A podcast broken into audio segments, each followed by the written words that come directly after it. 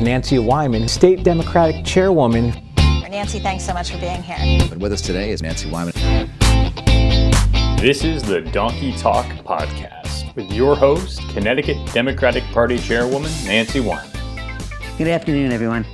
Uh, this is Nancy Wyman, and I'm so glad that you're joining us on this podcast. And today we have a very special guest. Um, Vicki Veltri is a person that I've known for many, many years. I'd like to give you a little bit of her background and then have her come in and, and talk about the things that she's done to make Connecticut a much better place for all of us. You know, she was the uh, she is the executive director of the Office of Health Strategies. She, of course, sits on the board of directors of Access Health Connecticut, of course, which delivers, as we know, Obamacare or ACR, ACA. Um, and from 2016 to 2018, uh, Vicki served as a chief health policy advisor in the lieutenant governor's office, where I had the privilege and honor to work with her. She's coordinated the state innovation model initiative, the healthcare cabinet, and other initiatives that you're going to hear about. Prior to that, uh, she served as our healthcare advocate, which oversaw it, it, it, I'm sorry, the mission is to uh, assist health insurance consumers with managed care plan selections, educate consumers about their health care rights, and directly assist health insurance consumers with filings of complaints and appeals. Vicki has really done an unbelievable job in healthcare for the people of this state. She works with everybody. It doesn't matter what side of the aisle or where you come from, Vicki is always available to help you in healthcare. So I want to welcome you, Vicki, and thank you, my friend, for being here today and uh, for talking to and helping uh, so many people uh, around the state. It's really been an honor uh, and a privilege to to work with you. So let's just talk about this thing called ACA, Obamacare, um, and why it's been such a big deal in Connecticut. So, first of all, thank you for having me on. It's very nice to be on with a stranger on this podcast. Really appreciate being here today. Um, the Affordable Care Act, that's also called Obamacare by a lot of people, was a very big deal for the state of Connecticut. It did several things. One is it reduced the rate of uninsurance in our state anywhere from about 35 to 50 percent, depending on which numbers um, we use.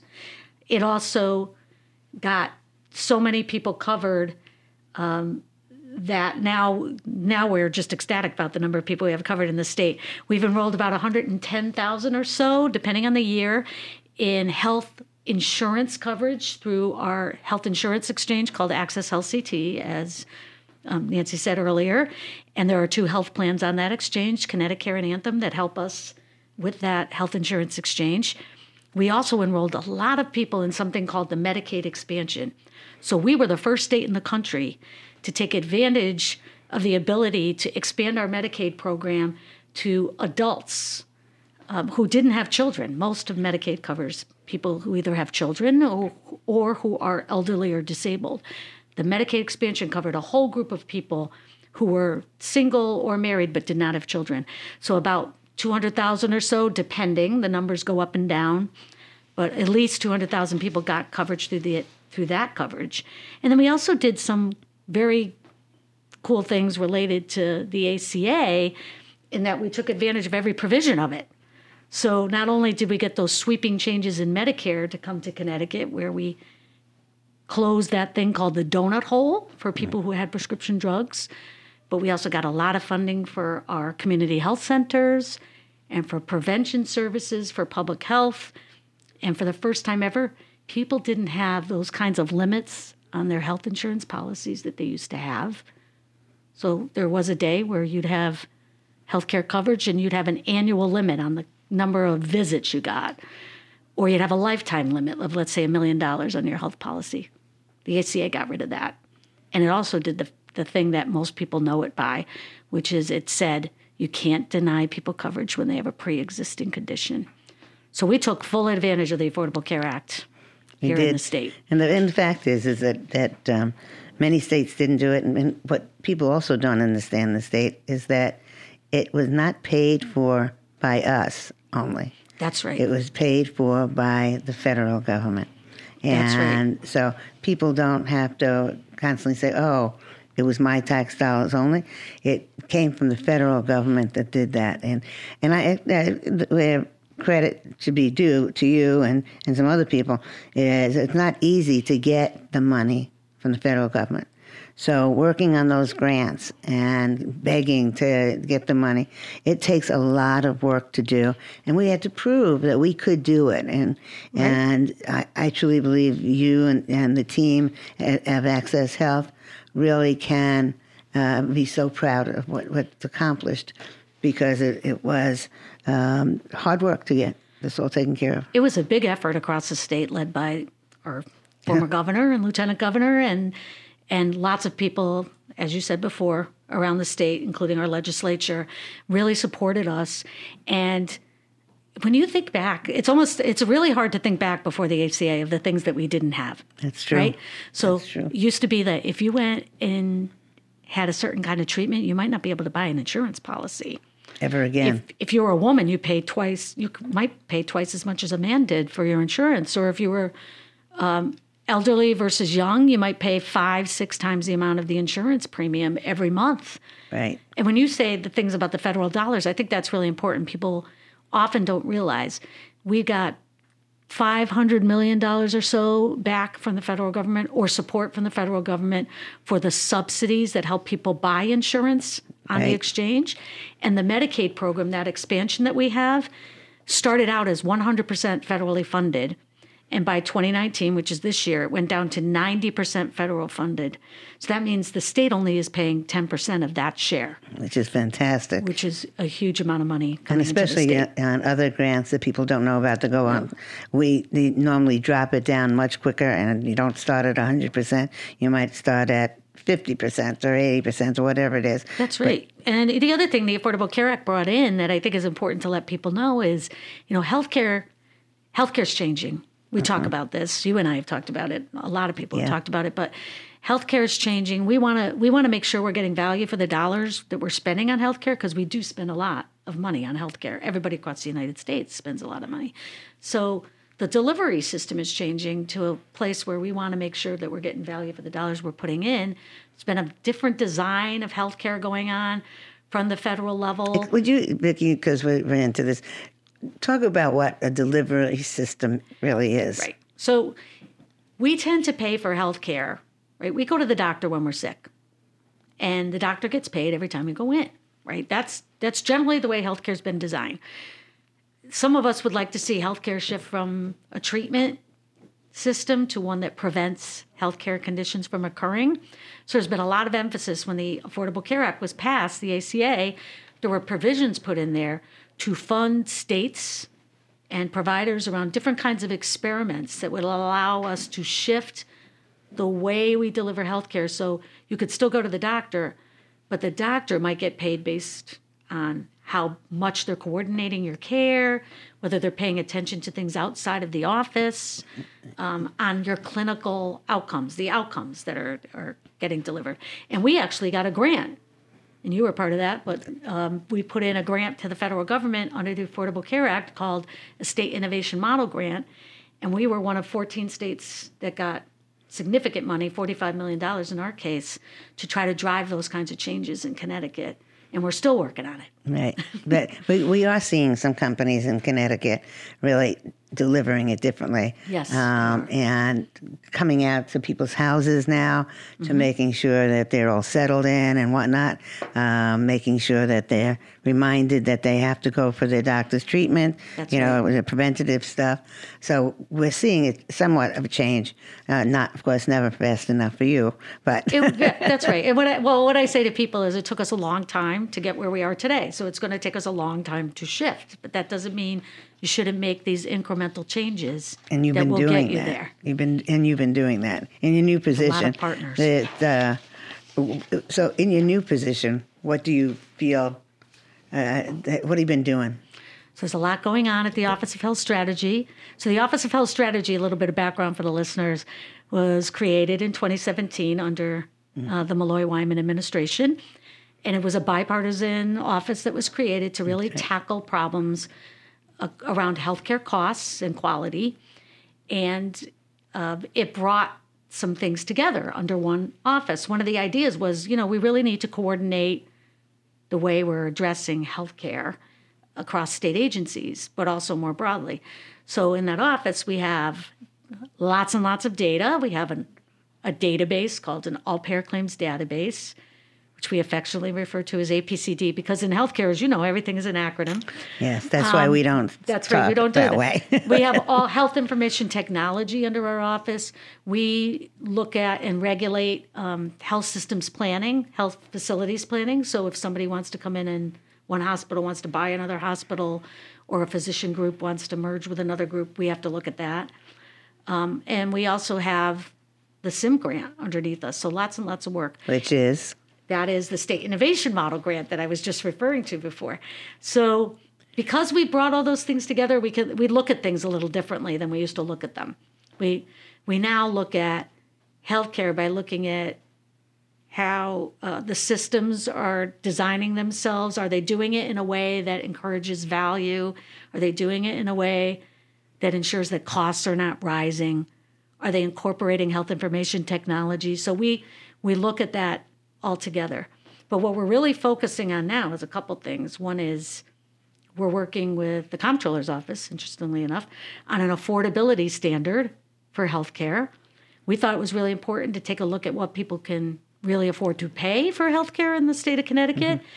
And to do that, we had to look at what's called the self sufficiency standard. What does it take to even be self sufficient in the state of Connecticut? So we worked with the Universal Healthcare Foundation and the Connecticut Health Foundation to support um, an analysis of that and a report on that. And we put out a self sufficiency standard report. And now we're working on developing the affordability standard.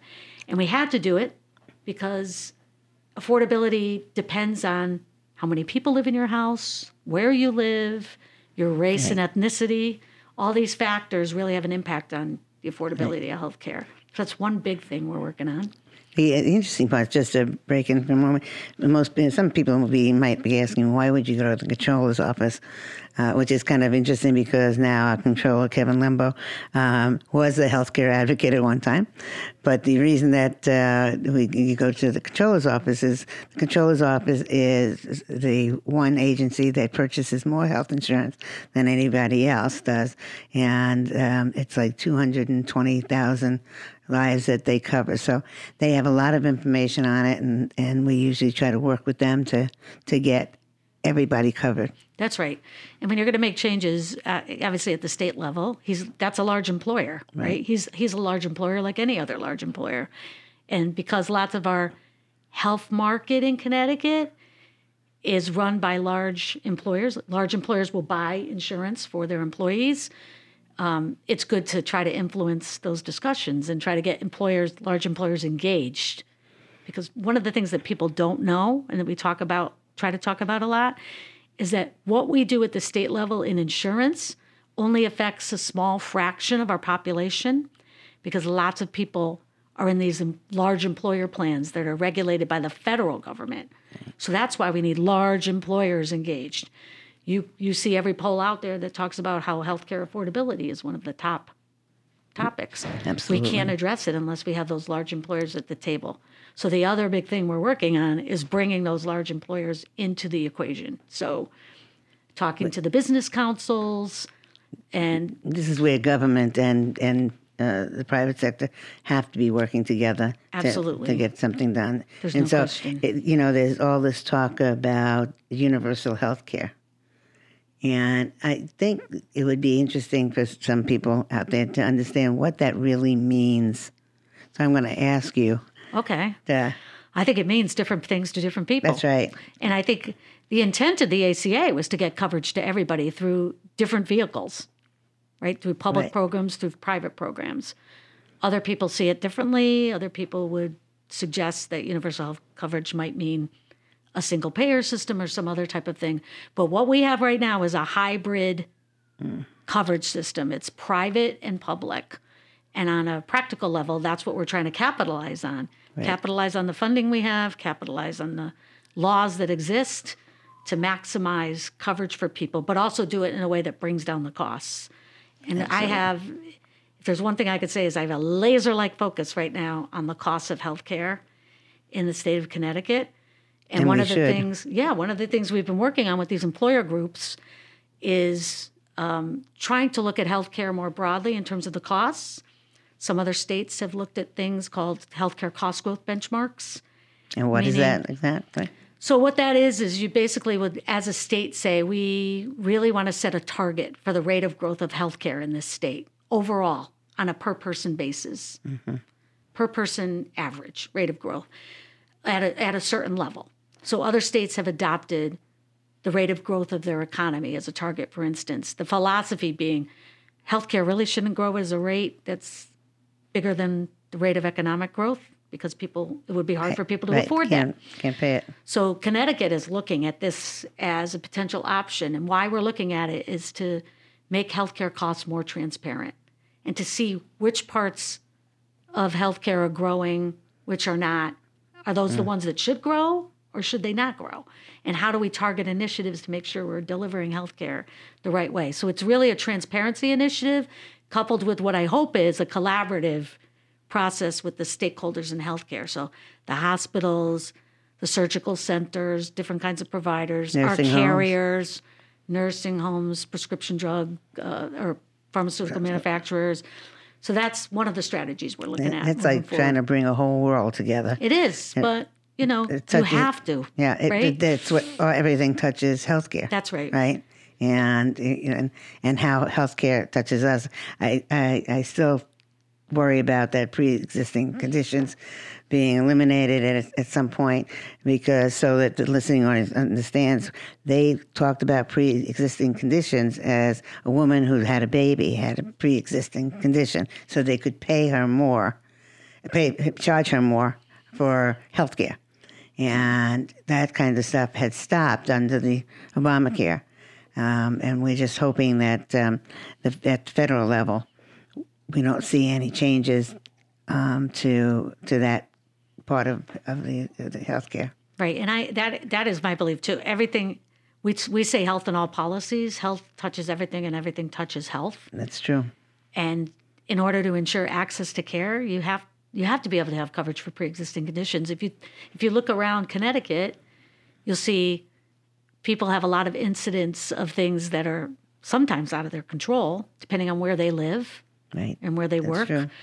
And they have to be able to get access to coverage. But we also have to pay more attention to those conditions, right? So, so And it could be we- housing Right. that we're looking at. Exactly. So we're spending a lot of time, and the previous administration, right, spent a lot of resources trying to ensure housing was available because we know housing and health are inextricably linked, as are some other things, right?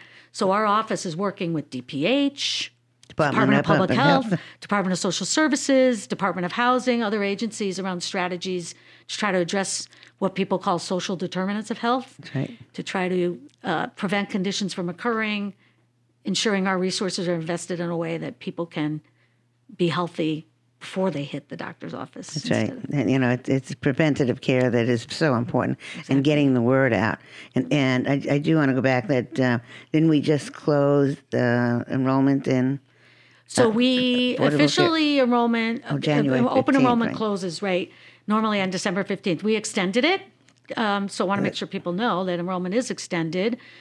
Um, So you can go to accesshealth.com if you're not covered and make sure you get covered. And do they they still have um, uh, offices outside of? They do. In fact, Access Health has been going around the state, um, doing a lot of events at community health centers and other locations. They hired or contracted with a couple of navigators, meaning people who could help enroll people, in addition to brokers who can help people select different insurance policies.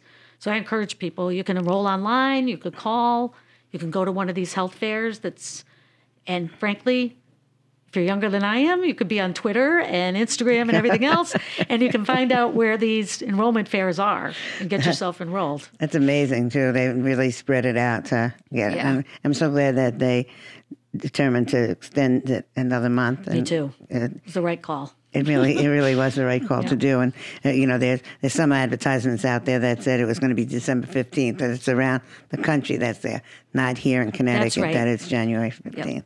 And you know, we you know we're we're special. We do things well here on on enrollment with our exchange. So we want to make sure we get everyone covered. That's why we uh, extended and the the, and the people at the exchange are absolutely fantastic people that really care about getting everybody enrolled, and they've done an unbelievable job. So I give them a hooray. for- And they know too because we talk to them all the time. The more people who are enrolled in health coverage, the costs eventually will hopefully go down. Even though Right. the prices behind those services might be growing, we need a healthy risk pool. So we need people covered. That's right. So you young young people who think that they don't need insurance, You do. you do. You, You do. do.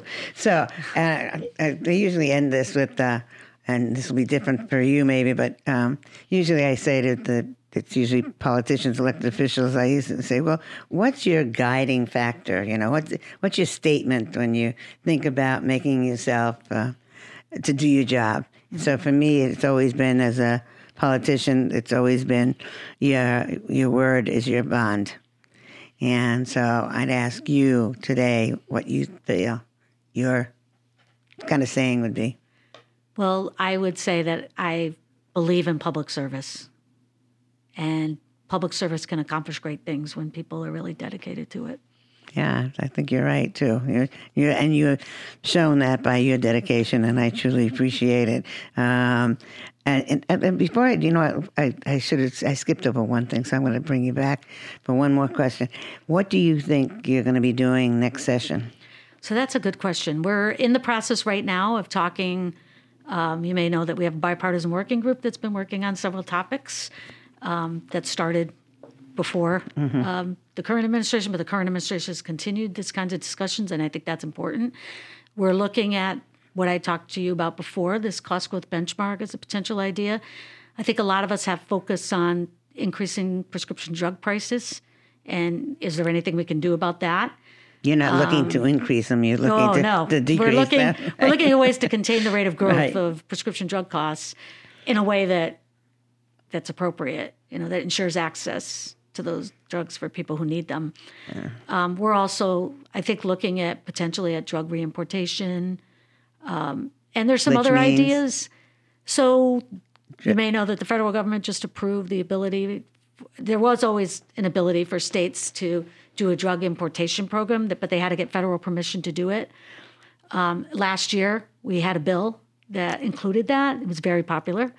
Um, and what that would be is we would, could go to Canada for certain kinds of medications to bring them over uh, the border to people in a, hopefully a more affordable manner than buying them in the United States. But that takes a little bit of work. You know, you have to go through an application process and get that approved. So we're looking at that. Um, I, I think predominantly our issues are focused on that. OHS is also looking at community benefits, the Office of Health Strategy. Thank you. The Office of Health Strategy, I'm so, so sorry, um, is looking at community benefits strategies. So right now, hospitals are required under federal law to do community health needs assessments every three years because of the ACA. Okay. And the idea is to look at what the needs are in your community around the hospitals and then invest in things that can help improve that community. So we're looking at ways to make sure that community benefits are aligned with those needs assessments. Um, and we've been working with the hospitals on that in a collaborative way. So that's, one area. And the only other one is we have a bill in about facility fees. Um, and what that those are are fees that are sometimes attached to people's bills when they get services at a hospital outpatient department. Um, and the fee is for the hospitals covering that services. And right now we're finding impact to the cost of care for people and we want to clean up our previous legislation to just make sure people understand what those fees are and where those fees are coming from so we can better track them. That's great. So That's fantastic. So that's why, as as all of you listening to Vicki speak, you realize how dedicated she really is, and the people that work with her are so dedicated to the, a, a big problem in our state. Uh, is healthcare. A big problem in our country is healthcare. But I think in Connecticut, we're doing better than most places.